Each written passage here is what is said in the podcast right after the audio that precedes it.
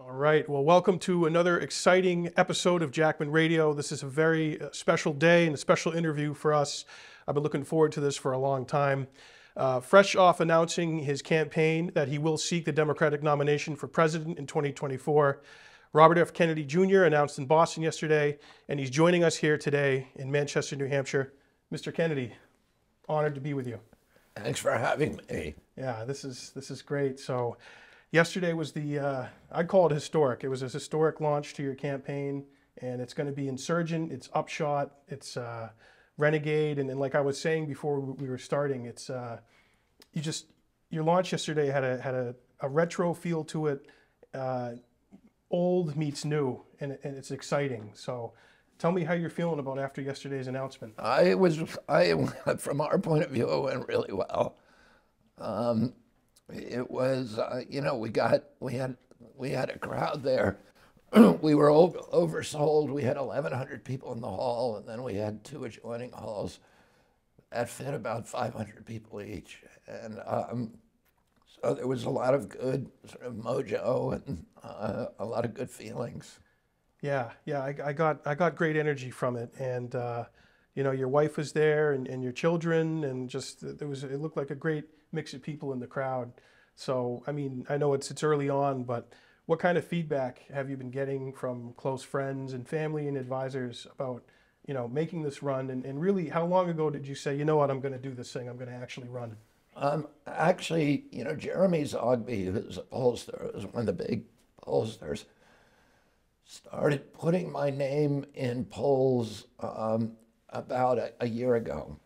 And I didn't know it. I didn't know Jeremy at that time, and I don't know why he actually did it. But my numbers were very, very strong, were shockingly strong. And at some point at the beginning of last spring, he contacted me and he said, I need to show you these. And so he came to me and he said, uh, you know, and I looked at the numbers and it looked like, um, it looked like my, you know, my, my numbers were strong. That's one of the reasons, that's one of the, you know, things that made me feel like this was not just a, I think they, I, actually, that convinced my wife. Yeah. Because she, uh, you know, there, there's reasons for me to be, because I've been censored for so long. Yeah there was, there's a good argument for me participating in a campaign, um, even if you know if I had a chance to join the debates. And also, there's there's laws that make it so that you can't that, that the networks, the airwaves, can't censor you. They've got to give you equal time. It would have been the first time that I could talk, you know, honestly to the American people rather than be characterized and mischaracterized. So there was an argument for me doing it uh, the campaign, even if there was no chance of winning. But my wife would never have gone for that, and I think those polls convinced her that there was actually a you know a realistic path to the White House. Yeah, and I really liked too in your announcement, Mr. Kennedy, how you said, um, you know, when you announced that you were going to be running, uh, one of the chief uh, platforms is to end state and uh, corporations and their merger that they have together for the, power and their, uh, their, their never-ending uh, nonstop wars that they have. Uh, well, that, you know, that, I think that what we're seeing right now is we're seeing a gutting of the American middle class.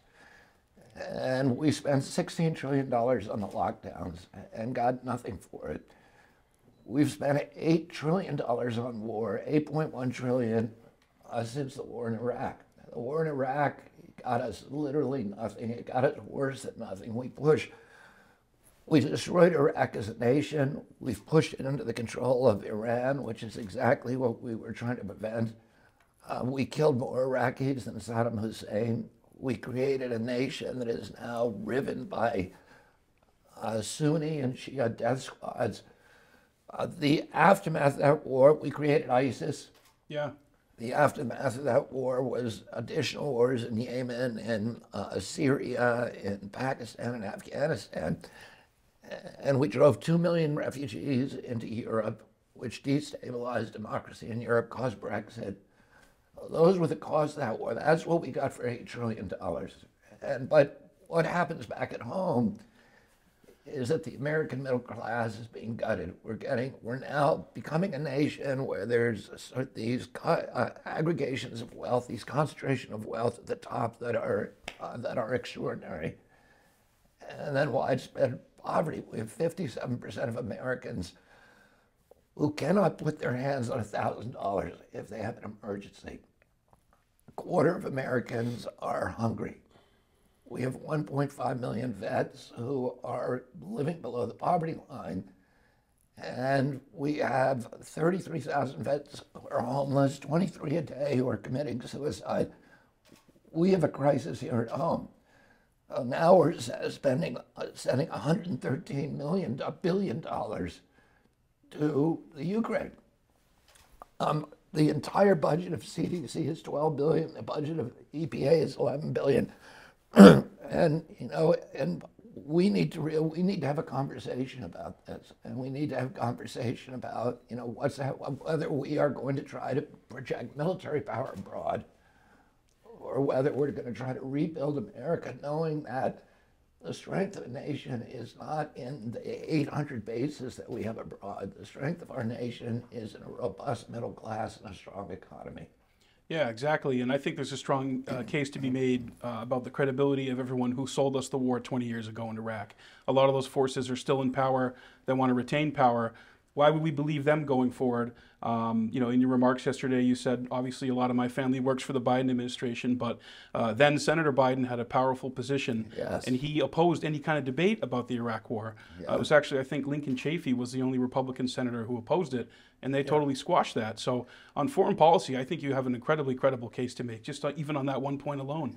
Uh, and one of the points I made yesterday is that, you know, my, listen, we're, the American people support that war for all the right reasons because we're good people, we're compassionate people. We see the Ukrainians being overrun by this illegal intervention by Russia. It's a savage and brutal war. My own son has been fighting that war. My uh, son Connor went over there, joined the Foreign Legion. Really? Um, and he fought as a machine gunner in a special forces movement, a special forces unit in the Kharkiv offensive. Oh, I, you know, I have great sympathy as, which is what drove him there. But we were told originally, we were being lied to by the American government. We were initially told this was a humanitarian mission.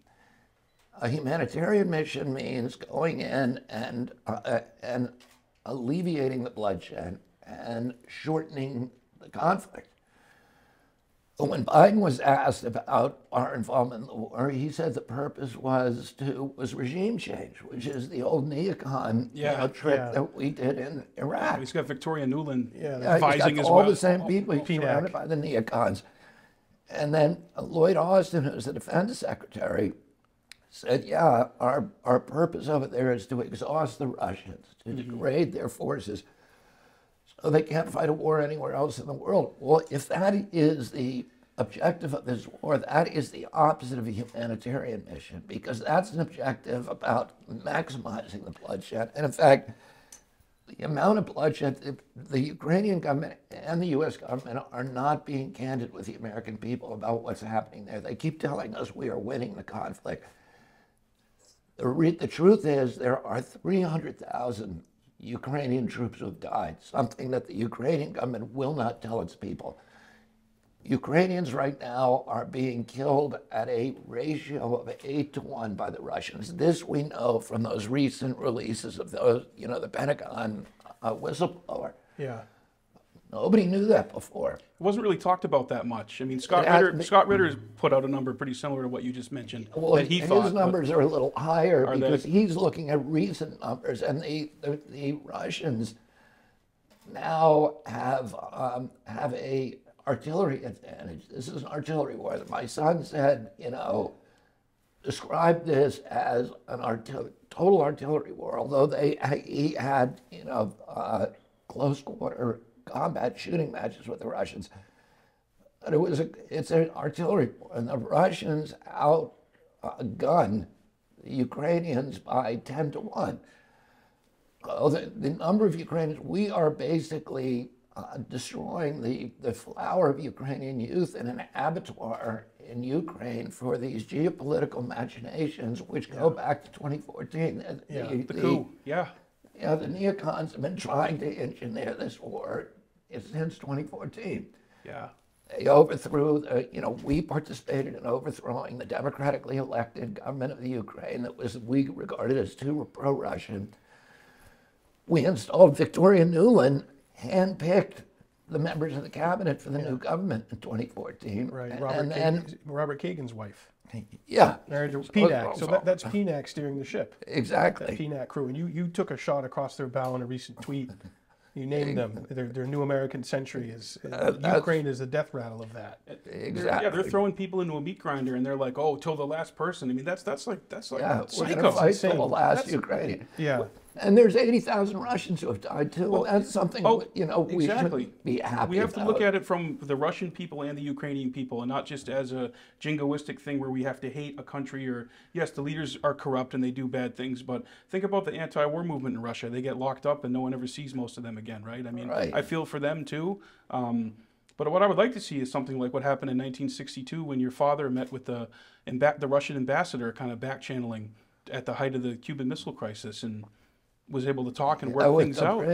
Yeah. And, uh, We need and, more you of know, that. And I mean, that's very relevant to this because the way that they solved the Cuban Missile Crisis, which was threatening to escalate into a shooting war, was that my uncle and my father secretly negotiated a deal with the Russians to remove the, uh, the, the Jupiter missile sites from Turkey. So we had installed nuclear missiles in Turkey, and they and the Russians said, "Well, if you're going to have them on our border, the Russians have been invaded twice in the last century, in the last you know 150 years." Yeah.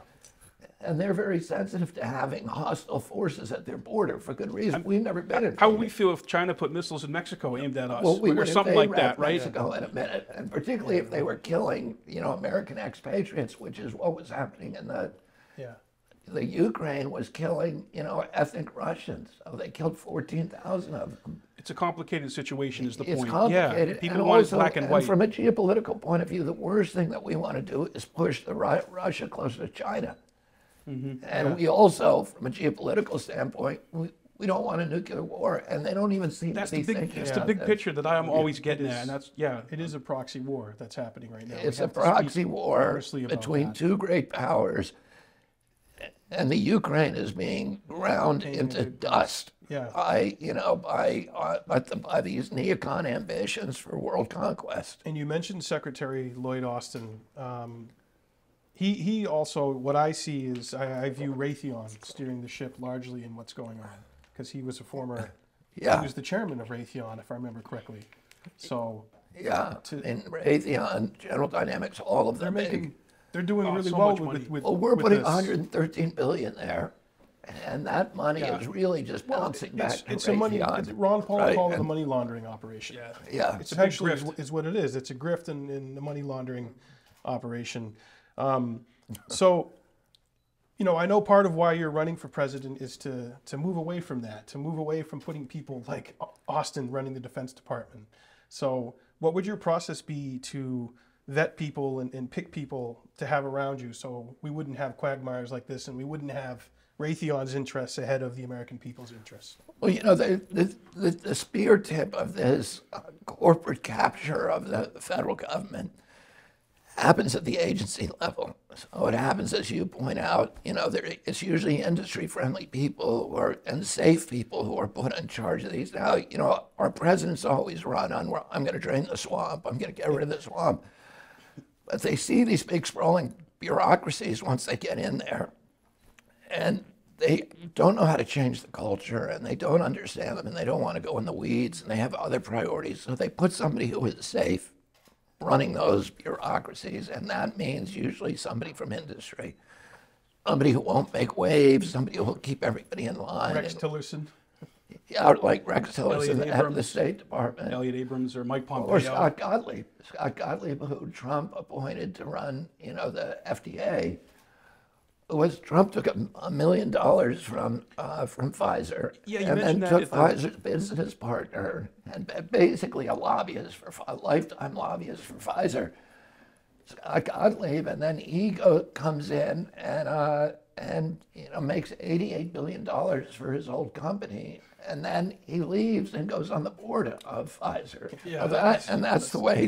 The revolving door of Yeah. Was he the fellow who, after you did the panel, or you were going to do the panel during the transition to the Trump administration, you were meeting at Trump Tower? I think that's what that was about. Yeah. And then you kind of got bounced because of that, or, or Yeah. they said they said, Oh, hey, oh, I mean, here's a million did- bucks. We don't want Bobby doing that, or Yeah, I mean, what happened is Trump, uh, President-elect Trump, uh, asked me in early January or mid-January of 2016 to meet with him at Trump Tower.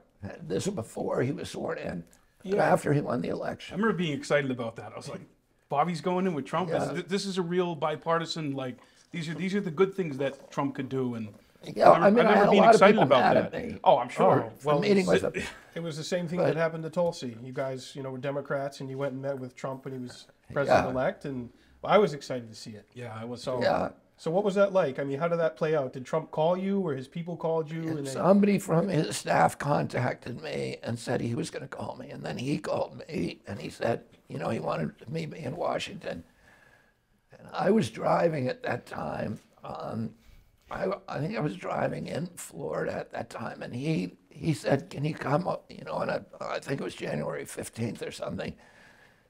And I went there. I met for a while uh, with Bannon. I- met with Steve Bannon. I met with um, with uh, uh, Jared Kushner, and then I met with Hope Hill, and I met with um, with Donald, with uh, Mr. Trump's two sons. And then I went and had a meeting about probably a 45 meeting, 45 minute meeting with Trump. And he told me during that meeting that he knew about five people. He knew three women who were in that, who had either were in the building then or had been in the building recently who had children who had been injured by vaccines, who had gotten autism from vaccines. This is what he told me. And he said he knew there was something there. He wanted to stop it, and he wanted me to run a vaccine safety commission. And then they uh, asked me, you know, because I had to go by the press scrum on the way out. And I said, Right. "Do you want me to go out the back way?" lobby? And they, they said, no, go down there and, you know, talk to them and tell them what we were talking about. Um, so I did that. And then when, when President Trump got in, he arranged for me to start meeting with some of the agency heads. So I met with Fauci, I met with Collins, I met with uh, Peter Marks, the FDA head at that time. And, um, and then uh, President Trump took a million dollars from Pfizer and appointed Gottlieb and Alex Azar, who were their handpicked candidates, Pfizer's handpicked candidates to run HHS and FDA respectively, and they killed the Vaccine Safety Commission, and the White House just went dark. That was it, and you didn't hear from them Yeah. again. W- Was that the, the first time you ever met, or had you known Donald for a while? No, I'd that? met him before. I had actually sued him twice. It wouldn't be Trump without you know what? I- We're still good friends, though, Bobby. You I can sue a- me. It's I- okay. The Beatles sued each other. I, I had a, It's okay. exactly. It's okay. We'll have a steak. had after. a, uh, Send you some Diet Coke. Yeah, actually, Sued him my, twice? my wife over Easter vacation, my wife at that time had said, um, you know, I want to take the kids to Florida uh, for, to see your mother on Easter. And I said, I don't want to, you know, it was only, for them, the school vacation was only like a weekend. And I said, I don't want to pay to go to Florida for a school vacation. But and my wife, uh, Mary, at that time, had a lot of very sort of wealthy friends who had private planes. And um, and she said, well, what if I get a free ride down? Will you come? And I said, okay. and so then she called me. She got. She said, I got us a ride down. And I said, I said, who with whom? And she said, with Donald Trump. I said, I'm suing him. and you she imagine? said, she said he knows. He knows that. He said it's okay. He doesn't care.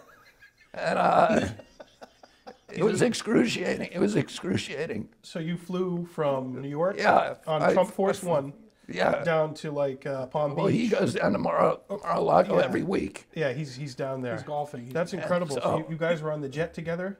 Yeah. Uh, what what was that like?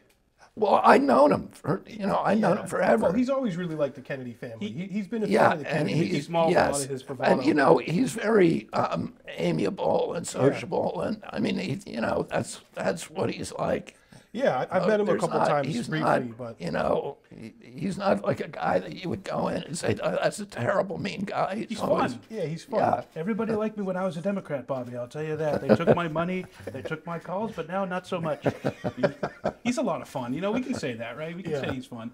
Um, but uh, yeah, I mean, he, it's been wild. You know, he's at the he was at the RNC with Mike Pence. You know, and uh, just talking about all, all, all these things. And um, one of the By the way, I won both of my lawsuits. oh, you Yeah, did yeah, So, so- did he admit fault though? They were both about uh, uh, golf courses. He was trying to build golf courses in the New York City Reservoir watershed. Oh, okay. Was he was you- tied but he that. was, and I I, took umbrage with that one. What? I could see how you could take umbrage with that. You know, given your history with, yeah, with you know preservation. Well, Scotland, he went over and just bulldozed over there and ruined those poor people's uh, community. yeah, in the, they Scotland. shut the water off. Yeah, people don't houses. realize how horrible that was. They don't really know a lot of it, but it's just a world class golf course, okay? I didn't ruin any waterways, Bobby. I didn't ruin anyone's houses, okay? The people all loved me. They threw roses at me like we were liberators in Iraq. They were crying.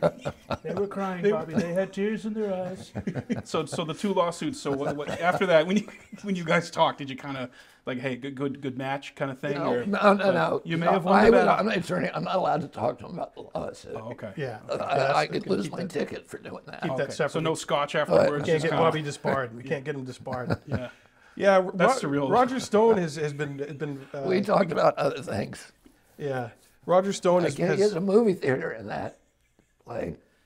in the Uh, I, I, I came in and my kids were watching Pulp Fiction, which, That's wild. if you think about Pulp Fiction, you don't remember how bad it would be for a kid to watch Oh, it. Tarantino! It's so bloody and violent. Yeah, it's, it's yeah the gimp.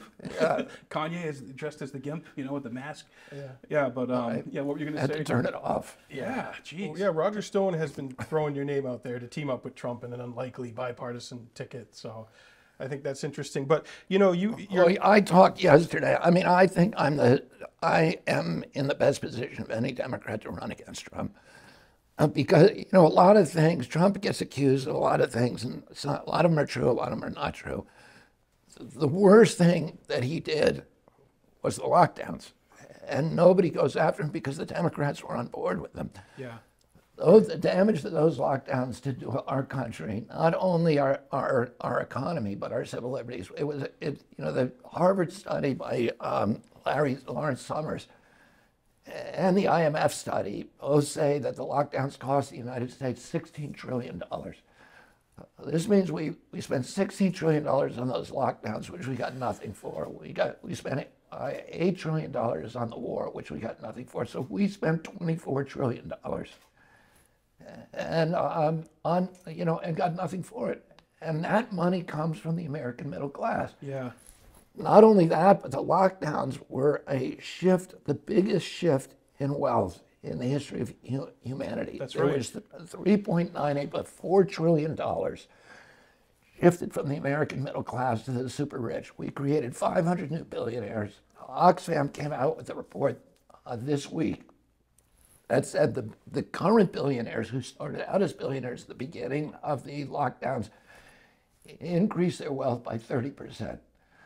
Um, you had, we had Like Musk and Bill Gates. yeah, Musk, Bill Gates, uh, but you know the guys actually like uh, Zuckerberg and you know and and Bezos, who were censoring us. So they were censoring criticism of lockdowns while they were raking in the door. Uh, uh, Amazon got to close all of its competitors.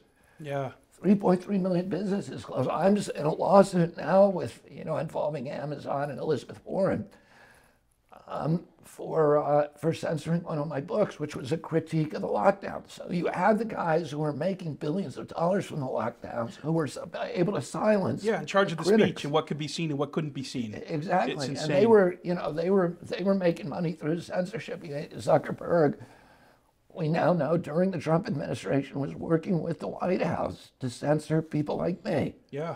Were criti- and we now know the lockdowns were useless. Like there is paper, scientific study after study. Every comparison that's been done between the the uh, the states and nations that did lockdowns compared to those who didn't or do did lesser versions has shown that the worst thing that you could do is lockdown. Well, the mental health implications too The for mental children, health- educational implications. Uh, I was a substitute. Children, according to Brown University studies, children, American children lost 22 IQ points, toddlers.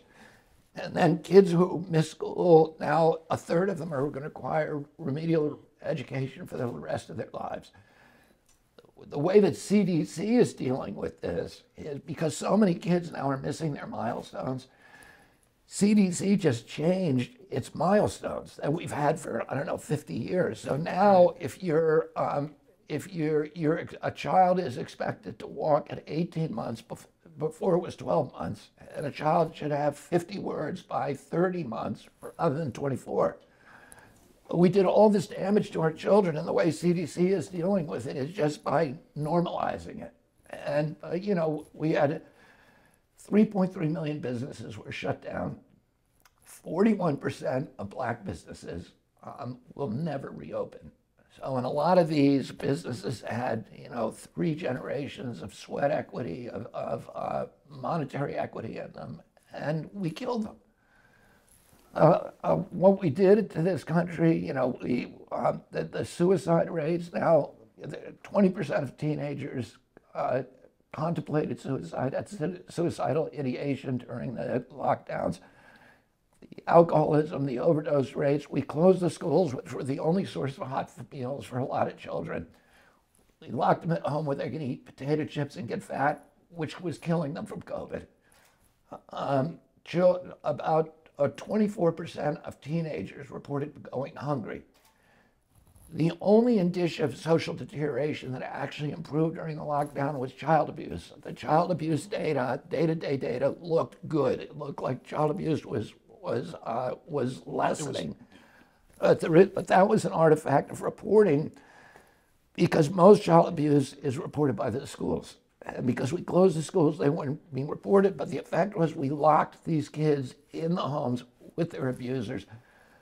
55% of teens now that CDC acknowledged reported being abused, and 13% reported being physically abused.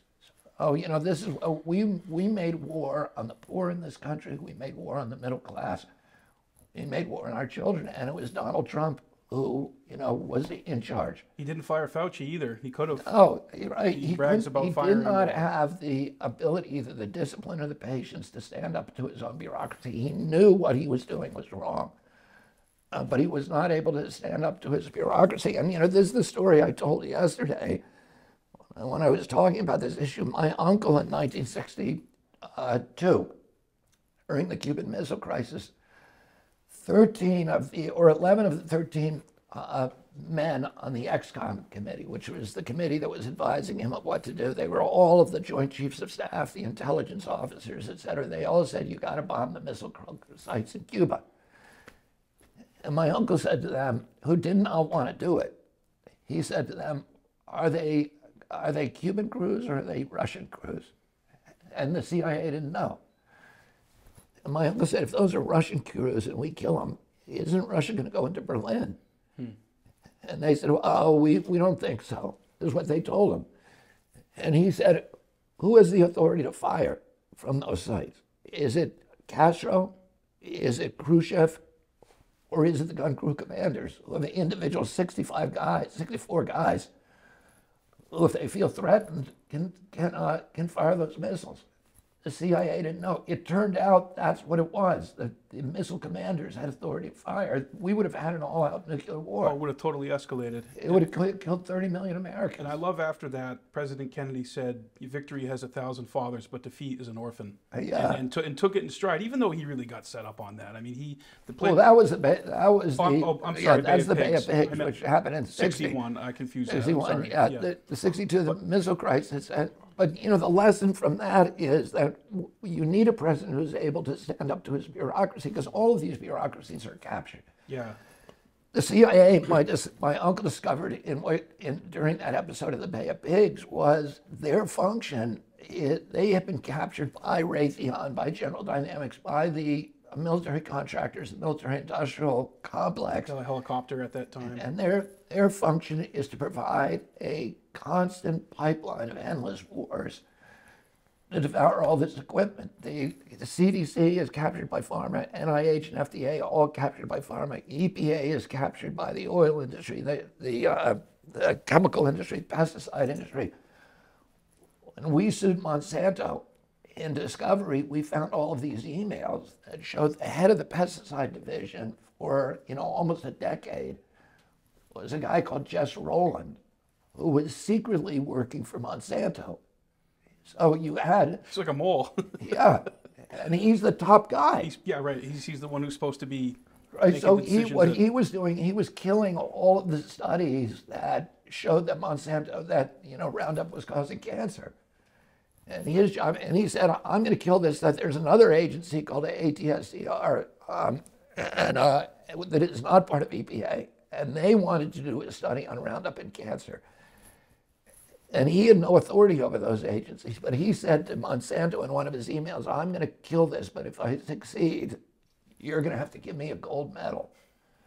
That was the kind of you know conversation. So these guys, the, the DOT is captured by the rail industry. That's why you know I'm representing 600 people whose lives have been upended and destroyed in Columbia, Columbiana County and East Palestine because of that that wreck. Um, and that wreck happened because of agency capture.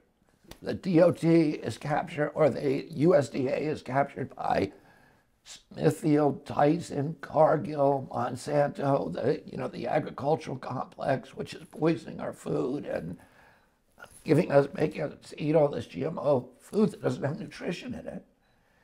And it's all agency capture. Now, most presidents, when they come in, they promise they're going to end this, but they do not want to go in the weeds. They do not know how to deal with these agencies. But I've been litigating against these agencies for 40 years. I've written books about them. I understand the culture. I understand. I think, I think all the time, how do I fix this agency? How do I fix this culture?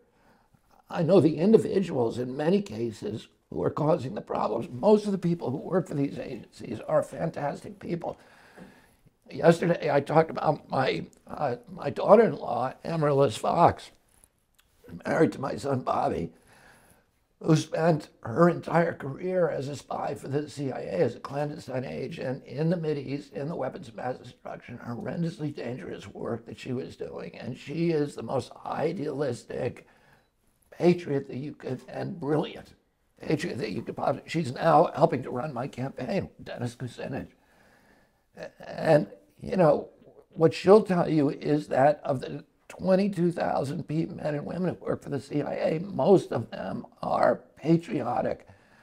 Um, they are they are wonderful public servants. They are idealistic. They are honest. Um, and but the people, and that's the same with NIH, CDC, EPA. all the organizations. yeah. yeah, the, yeah, the people who work there are good Americans. They're normal but the people The who- corruption at the top.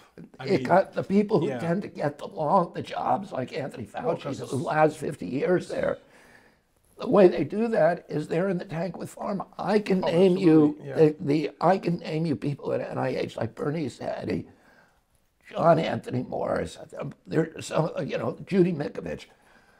These are the people, the most honest scientists at CDC at um, at NIH, and they were punished. Bernice Eddy is one of the most famous scientists in American history. She's discovered that there was a, a cancer virus in the polio vaccine and alerted the agency, and her lab was taken away from her. Her locks were removed from her door. She, her telephone was removed. This is what happens if you stand up to industry within those agencies. If you tell the truth. And, and, and a Yeah. lot of the heads of these organizations, including the media, don't like it when you tell the truth. And you've said one of the biggest planks of your campaign is to tell the American Yeah. people the truth. And I, I want to kind of pivot over because you've publicly commented on this. We're coming up on 60 years of the assassination of your uncle.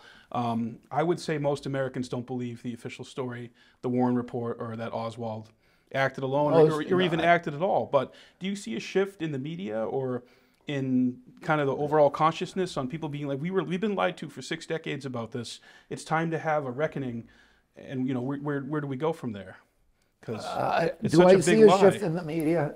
Well, not the well, yeah. I mean, public Tucker Carlson Mike, posted Well, Tucker. Tucker. Well, some media. yeah, Yeah, I mean, Tucker's saying things that nobody's ever said before. Yeah, which Yeah. is, I mean, But a lot of the media, you I- know, it used to be, we did an article on this in the Defender, how the CIA, you know, it used to be illegal for the CIA to propagandize the American people. And it was part of its charter, and they're not allowed to do that. But then, um, and so, but, and then we found out they were doing it illegally in 1973 during the church committee hearings when they released the family jewels, which were all of CIA's big secrets, and we found out that there were hundreds of journalists and editors of major newspapers, including the Washington Post, the New York Times, CBS, that were all being run by the CIA.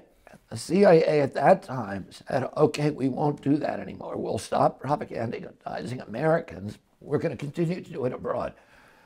So the CIA, through USAID, is the biggest funder of journalism in the world. It fund, it has moles in you know every uh, in you know in every country in in leading journals in every country. But it said we're not doing it in the U.S. Although most people did not question them, did not believe that. yeah, But then during the Obama administration, uh, President Obama issued a national security order that allowed the CIA to once again influence uh, American people by, you know, capturing reporters.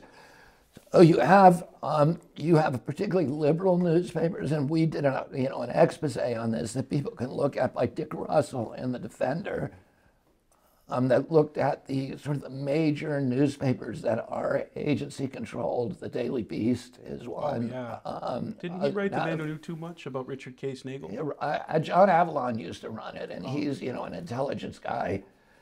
Um, he uh, uh, Noah Shachtman at Rolling Stone. Rolling Stone used to be a counterculture. They had your great article in 06 about the 04 election that yeah. I always cited to people, and they scrubbed that from their website. Yeah, they scrubbed all of my stuff. It's from like their we loved. Bobby 20 years ago when you you know when we, Yeah. we were talking about election fraud, but no, we can't talk about it anymore. And, and even they had the the E. Howard Hunt thing with his son Yeah, in 07, Talking about- St. John Hunt. calling the assassination Yeah. a big event. I mean, Oh yeah, what no, the hell happened to Rolling Stone? They used to right. Rolling Stone. But the be other days. ones that you know have the same issue are uh, Scientific American, National Geographic, uh, Salon, uh, Hmm. Daily Kos. You know, we've uh, shown how you know a lot of these have direct connections to the intelligence agency. They're all pro-war now. Yeah, they're all Da- neocon. David Talbot was Salon, right? Did he found Salon? I yeah, he and he he founded Salon, I mean, his book. but he was disgusted with it. Now, Yeah, yeah, he's not in Yeah. in there anymore. Yeah, because he wrote Brothers there, and he wrote The Devil's Chessboard. Yeah. and those are uh, he's a those are- brilliant historian. Those are awesome books. I mean, I've, I've learned a lot from David Talbot. Um, yeah, well, I mean, Did you did you read uh, um, the Unspeakable? yeah, well, that's what my next thing I wanted Yeah. to ask you about. Um, so we talked about like good people in the CIA. I had the chance to spend a day on Capitol Hill uh, with Dennis Kucinich, and I happened to run into Ray McGovern. Ray McGovern was there for the day, and um, I was reading JFK and the Unspeakable at that time, and um, I just I, after the day was over, I, was on the metro uh, with with Ray McGovern and just kind of picking his brain about it because he was you know the CIA analyst from 1963 to 1990, right? 27 gave years. presidential briefings all Gave the way up to presidential Bush Senior. Yeah, and and he just uh, he said to me, he said Douglas's work on the Kennedy This assassination. is Jim Douglas who wrote The Unspeakable, which, Is- which is one of the best works, is- probably the best work. Yep, he said it's essential, and um, th- this is needs to be in the hand of of, uh, of every American. Oh, that's interesting that he.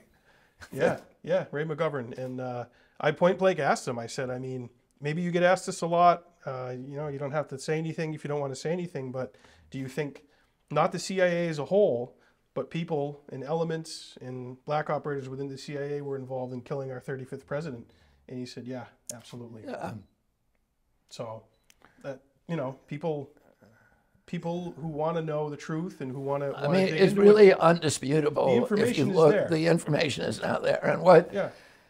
Unfortunately, what happened is, you know, the Warren Commission, which was run by Allen Dulles, yeah. it should have been called the Dulles Commission, you know, and he wheedled his way on there and, Oh, yeah, he ran the whole thing. the CIA. Your father called it a shoddy piece of work or craftsmanship or something like that. My father's first instinct was that CIA had killed his brother, and the first phone call he made was to his CIA station chief, and then he got McCone, uh, who was the director of the CIA, to come to our home, and he took him for a walk just when I was coming home from school. You know, I was taken out of school to Hickory Hill early that day, and my I was picked up by uh, a driver had been sent to get all the kids. There's, you know, at that point, there's, uh, you know, eight or nine of us.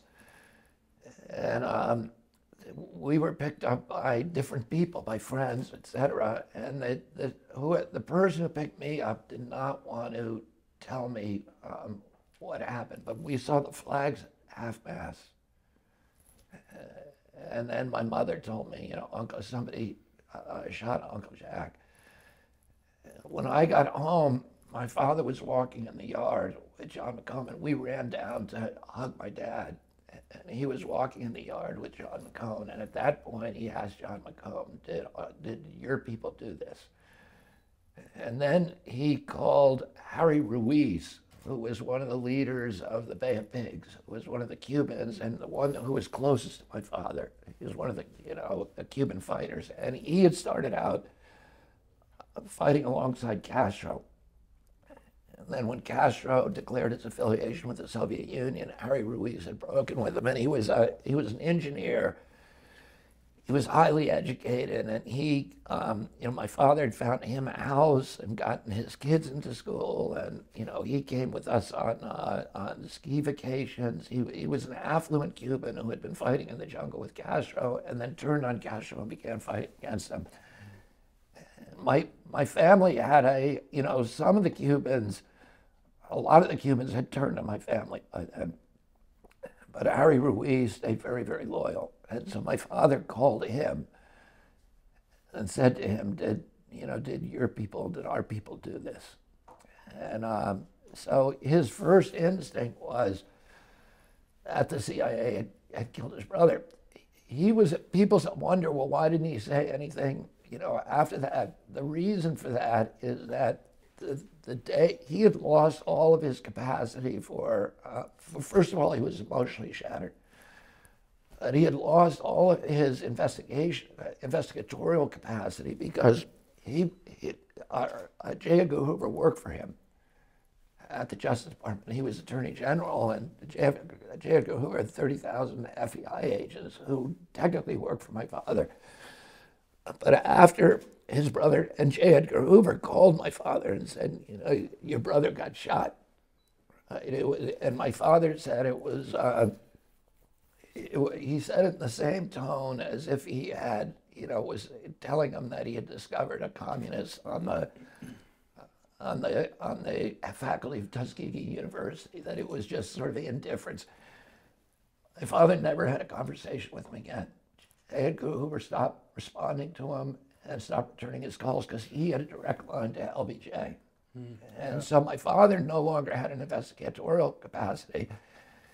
And if he had started mouthing off about the assassination, you know, um, they had, uh, it, it, it would have destroyed him politically. It would have isolated him, it would have marginalized him, and he would have stopped having a voice on the issues that he cared about uh, war in Vietnam, civil rights. So he kept his mouth shut a week before his assassination, he was speaking at a university, at a uh, community college in Los Angeles. Normally, the students would ask him, a lot of times he would get asked about the Warren Commission report, and he would never, he would kind of sideways endorse it, or, you know, or uh, he just wouldn't say anything. But this student asked him, this is when he knew he was going to win the California primary. He knew he was going to Chicago, and he knew he could beat Humphrey because he beat him in 60, and he knew then he could beat Nixon because he beat him in 60. He knew he was going to be president. And a student asked him, if you get elected, will you reopen the Warren report? And if you listen to the tape, there's a long silence, and then he says quietly, yes. And Thunderous so, applause. what? Thunderous applause. Yeah, thunderous Yeah, I've heard that. I've actually heard that. Oh, Yeah, well, I think telling the American people the truth is so important, as, Yeah. as painful and, and, and ugly as it is. And I, I just I want to let you know, uh, um, I've always applauded. I've always been very. Uh, I've admired your your efforts to do that. in, in the Well, face thank of, you. know, it's been inspiring to me for, the, for a long time. Yeah, we, we were just in Dealey Plaza like three weeks ago.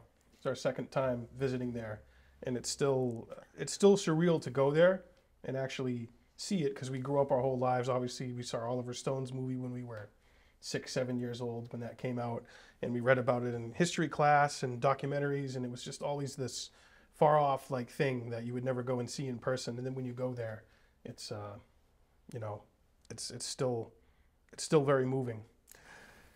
Yeah, I was in Dallas a couple of years ago, and I um, I went down there for the first time. I just went alone, and uh, and looked at it. and I had the same reaction to it, you know. And um, uh, and then a bunch, you know, there are people there who are like, it's almost like there's a constant vigil by people who are thinking about the assassination.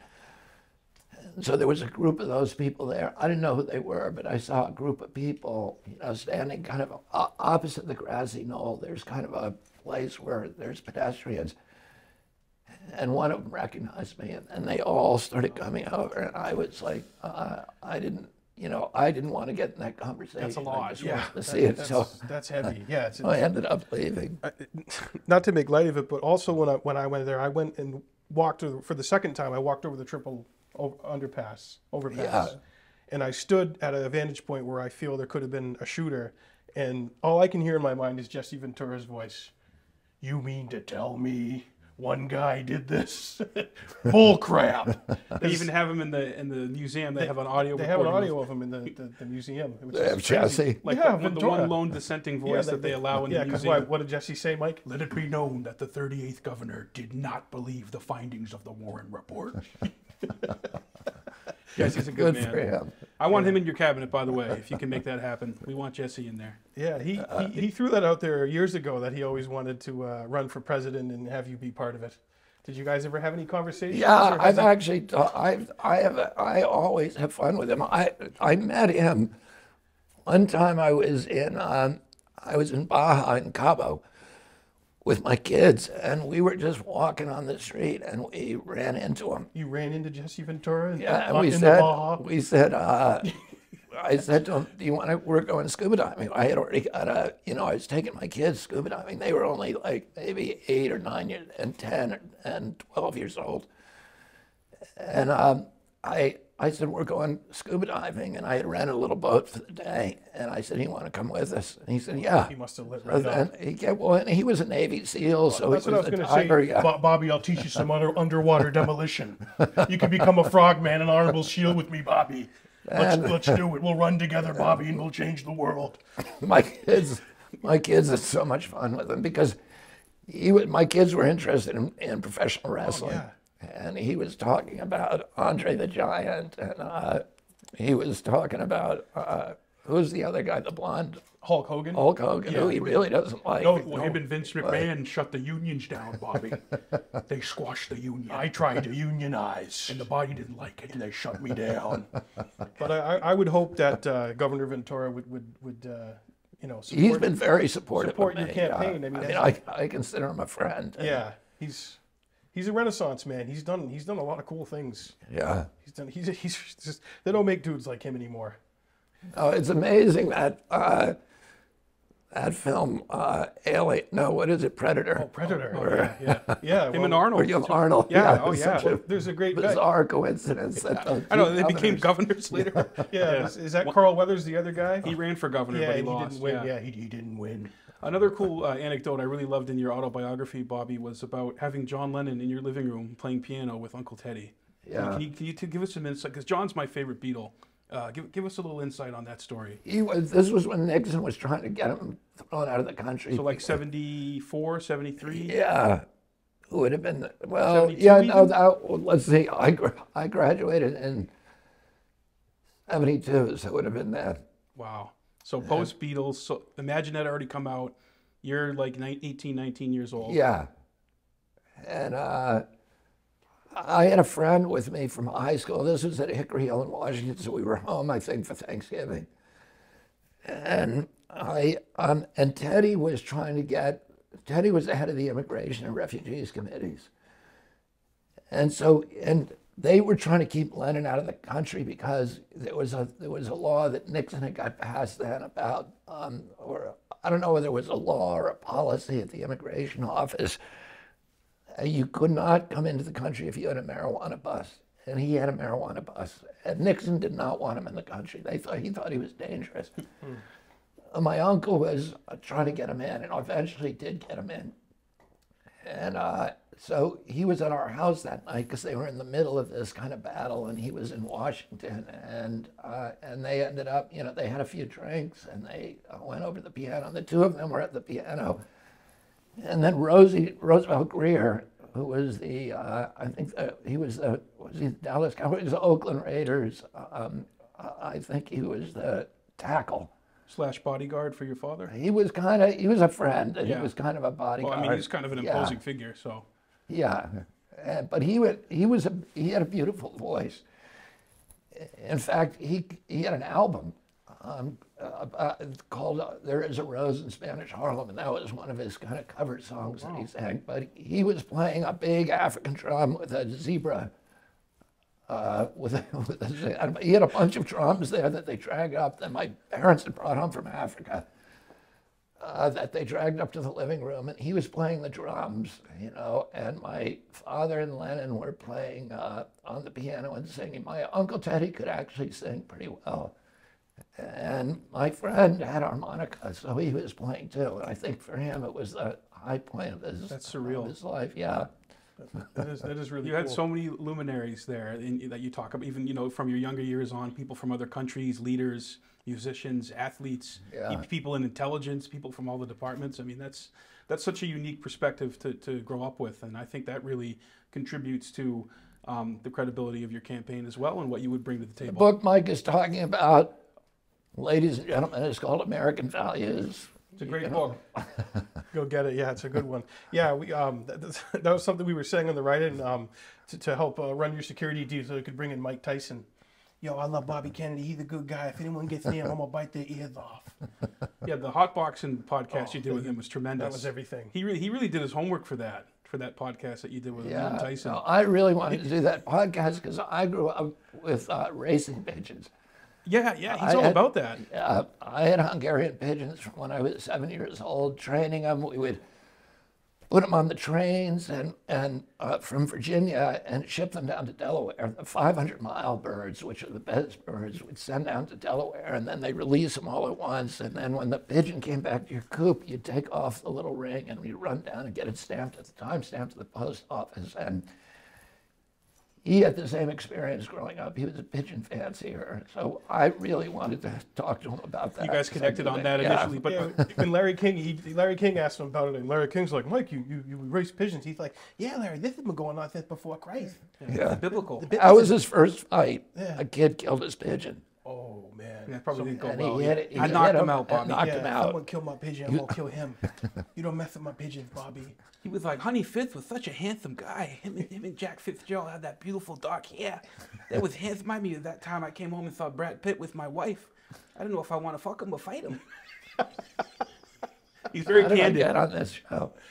I I know we gotta get we gotta get Tyson here to New Hampshire. Yeah, that would be great. We need Aaron All Rodgers. right, to I'll come work too. on that. You could get Aaron Rodgers and Yeah. Tyson for a Yeah. I know it's event. Patriots country. A lot of people love Aaron Rodgers, and I'm, I'm a fan of his. I I love seeing you guys together and, and, and him, you know, being Uh, supportive. he's been great. He sent me a bunch of texts yesterday. yeah.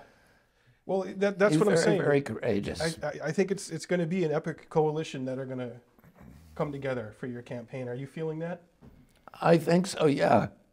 I hope so. Yeah. But I am feeling it now. I mean, we're getting the response we're getting from just every direction has been very encouraging. Right. And no matter what the DNC bigwigs or what they do or what they, they try to do, you're just going to persevere and you're gonna, it's in God's hands. I'm going to tell the truth. If, if people have an appetite for the truth, if Americans have an appetite for the truth, I'll be in the White House. People do. I think People they do. do. I think they do. And yeah, that, that poll that came out, you know, you just just getting in uh, today, Suffolk University poll, 14% of voters who backed Joe Biden in 2020 uh, are supportive of a RFK Jr. campaign, and that's just with this thing just getting started. That's just one. Another one has you at ten percent. I mean, obviously the polls are. You know, we- everyone has their thing about polls, but I think Well, that's, I think that's encouraging. Yeah, I, I'm. I mean, even those polls, which that was a strange poll because normally you would say, "Are you a likely voter?" Yeah. And are you more like you likely Democratic voter? And are you more likely to vote for you know Kennedy or Biden? But they they asked the question in a strange way. But then if you read the tabs on that, when they asked people Democrats who did not support Biden, um, they I got 33 percent of them. And those are you know back at this point when Biden ran, I think he only hit three percent. Yeah. No, absolutely. I, so, I, you know, I'm encouraged by it, but I, you know, it, it's real. I'm going to do what I have to do one way or the other. I'm going to tell the truth to people. I'm going to try to say things that I'm going to try to emphasize values that unite Americans rather than the issues that divide us. And try to, you know, talk to both Republicans and Democrats and make them forget that they're Democrats or Republicans and remember they're Americans and, you know, talk about rebuilding this country. Yeah, absolutely. I think there's a, there's a huge appetite for that in this country, you know, and, and people are people are tired of how nasty our politics have become and, and, and how just let me cut the next person down to win, you know, and, and it's it's gone so far in that direction, and I really think uh, you know your campaign could be a breath of fresh air and, and revitalize that spirit. So that, that's that's exciting. Thank you, Eric. Yeah, I it's appreciate really it. exciting. Yeah, absolutely. I wanted to just ask you one more, um, if there was any update on, um, on, uh, Sirhan's release, or if you had any, because I know you had, you had met with him a few years ago, and I, I thought that was an incredibly courageous thing, and, you know, what's happened to him in recent years. Yeah.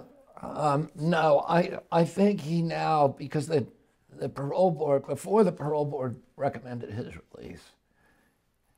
This time around, the parole board uh, recommended against it, and so he really lost an opportunity. And now I don't think they consider it again for about three years. So New- Governor Newsom had an opportunity, right, to, He, uh, he was, he was, uh, you know, not legally obligated to, but legally, it was, they, the parole board recommended to him that he release, and uh, Governor Newsom did not release. Um, he made that decision. Uh, I don't know, you know, um, I don't know what will happen to him. yeah, because I think he just, his brother is still around, and they're both elderly, I think pushing eighty at this point, and Yeah, they just want to live together. And a lot of the stuff I know about that case is, of course, from Lisa Pease's great work and uh, A Lie Too Big to Fail. I think, yeah Lisa Pease did an amazing job on that book.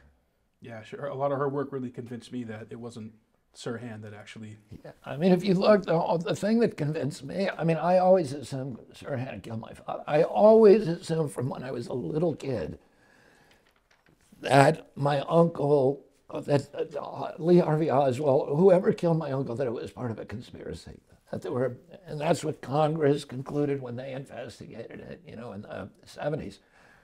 I, in fact, when I was, the, the day after my uncle was shot, or, you know, I guess it was actually when, when we were waking him in the East Room of the White House.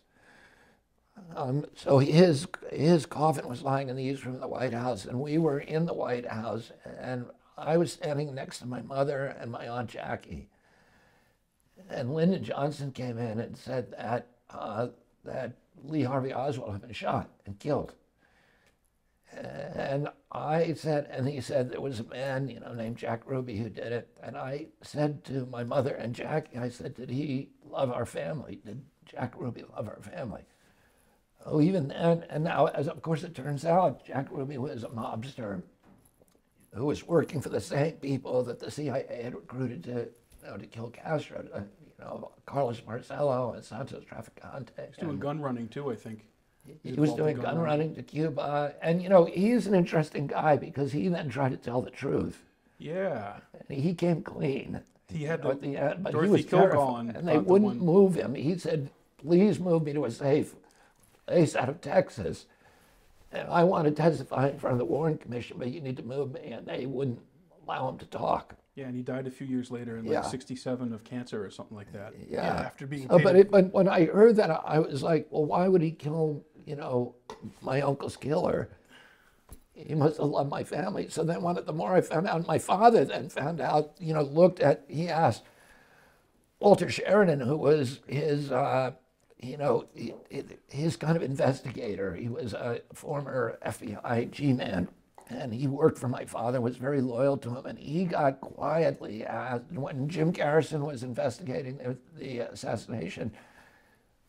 My father was walking through the National Airport one day and saw all these magazines on a rack with Jim Garrison's picture on them. And he was with Frank Mankiewicz at that time, who was his press aide. And he, he pointed to him and he said, Do you think Garrison has anything? And Frank Mankiewicz said, I don't know. And, um, and he said, Will you ask Walter? My dad said, Will you ask Walter to quietly look into it? So Walter Sheridan went down to Louisiana and he and he went to Dallas and he got a hold of of, Lee, of uh, Jack Ruby's phone records. In the week before Jack Ruby, you know, the week before the assassination, and Jack Ruby's phone records, there were like 600 calls, and almost all of them were people that my father had indicted Wow. or who had relationships to people who were indicted from the Marcello mob, from the Trafficante and Giancana, you know, the Chicago uh, mob. So, um, so my father at that point, my father did not understand the, uh, because this information did not come out till later, but he didn't understand the close relationship between the CIA and the mob. At that point, he was thinking, oh, this must have been a mob hit. And they were angry at me for prosecuting the mob, and that's why they killed my brother. So it was kind of devastating for him. But he didn't understand that the, that the mob and the CIA were essentially one organization. Working together a lot of the times. Anyway, I always assumed that he, you know, my uncle was killed by, uh, by a group. And I always assumed that Sir, my father was just killed by Sirhan, and Sirhan was a lone gunman. And then Paul Schrade, who was the United Auto Workers leader, who got shot that night in the head, he took the first bullet and and went down, but then he survived. And he, in fact, I'm going to his funeral tomorrow. I'm, Oh, wow. I mean, his service Yeah. tomorrow, and I'm speaking at his service. Uh, Paul Schrade made me come to his house and then sat me down with the autopsy report and basically forced me to read it. And you know, once I read that report, I was okay. This guy could not have killed my father because Sirhan fired two shots toward my father before he was grabbed. One of those shots hit the door jamb behind my father. The first shot hit Paul Schrade in the head. The second shot hit a door jamb behind my father and was later removed by the LAPD.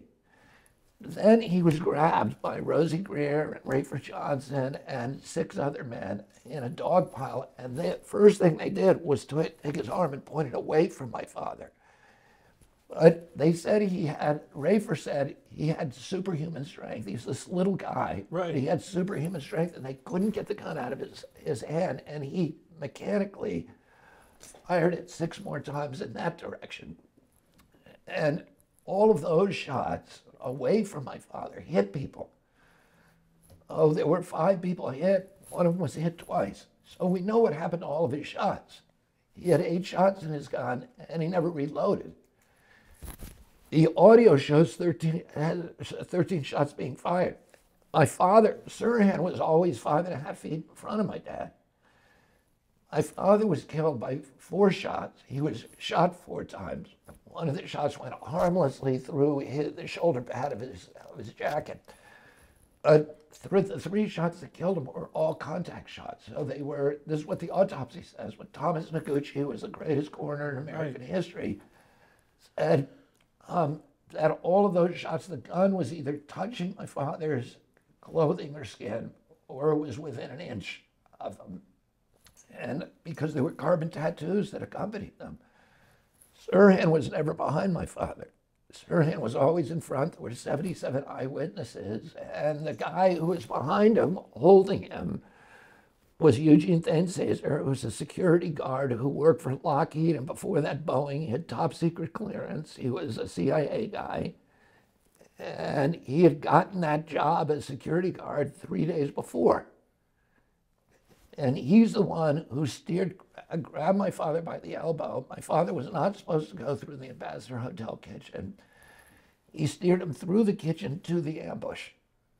and you know where Sirhan was waiting, and then um, he, he had his own gun pulled, which there are a dozen witnesses, and he admitted. He even said that. Yeah, he fell to the floor Yeah, and had my it. father fell back on him, and my father must have known he was being shot from behind because he turned and pulled off uh, Cesar's clip-on tie. Cesar had made public statements. He hated my family. He thought my fa- you know, my father was if my father was elected, uh, he was going to give the country away to blacks.